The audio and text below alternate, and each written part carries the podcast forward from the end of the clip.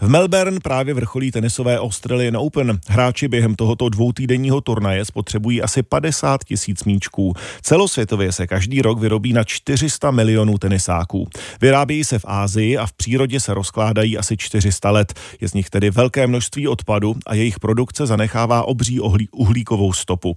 Řeší to už i Češi. Náš klimatický zpravodaj Jan Kaliba se vypravil za zakladatelem společnosti Drop. To je český startup, který se zabývá recyklací tenisových míčků po vzoru některých zahraničních firm a turnajů. Si začnu přesypávat. No, potřebujete tak podržet, ne? No, kdybyste mi mohl pomoct třeba s tím přidržet tady takhle. Vít Glozer založil nedávno český startup na recyklaci tenisáků a tak jezdí po Česku a schromažďuje malé ohrané žlutozelené míčky, tak jako teď tady v pražských Vokovicích.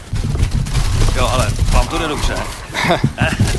tak, míčky už zajíždějí z krabice eh, do pytle a pojedou do drtičky. Pojedou do skladu a se skladu pojedou do drtičky. Loni jsme pozbírali 150 tisíc tenisáků z celé republiky, což je v podstatě skoro 10 tun odpadového materiálu. Co se s ním pak stane? Vlastně máme dneska tři produkty. Jedno je ten žlutý mech, to je to směs do koňských jízdáren, pak máme e, pryš pro podrážky a pak máme žlutý ten Melton, se kterým ještě nevíme, co dělat. To je v rámci našeho výzkumu vývoje a hledáme řešení, co s tím. Teď jsem byl zrovna na Umprumu, nechal jsem jim pytel, jestli bys něco nevymysleli.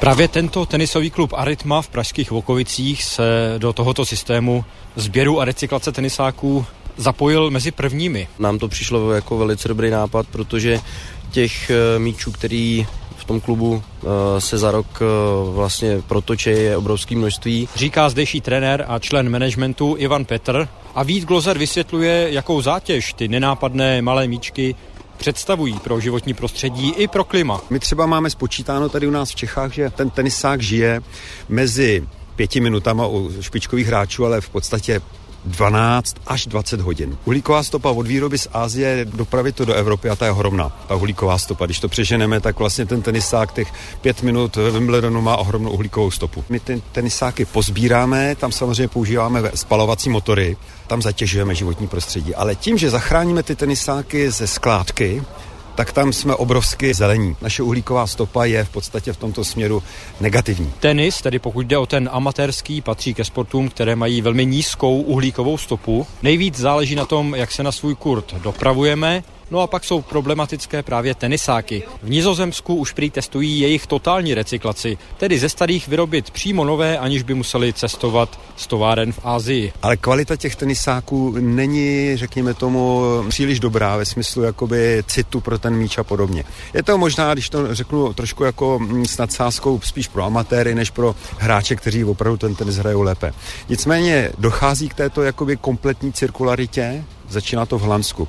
My se dostáváme na takovou půlku cesty. Myslíte, že je teda otázka času a nějaké jako lepší techniky té výroby, kdy opravdu bude dělat i profit tenisáky zrecyklované? Máme v našem týmu technologa, ten tvrdí, že ne technologicky. Nicméně nikdy neříkej nikdy, protože jako jak vidět, Holanděni udělali první krok, takže já, já doufám, že jo, protože samozřejmě tím pomůžeme ten tenis dělat ještě čistší, než je, ale eh, na druhou stranu vlastně výrobci tenisáků budou muset si zamyslet nad tím, kde ten svůj profit budou dělat. Říká Vít Glozer, majitel českého startupu na recyklaci tenisových míčků, který prý zkoumá také to, jak zužitkovat odpadové materiály i z jiných sportů.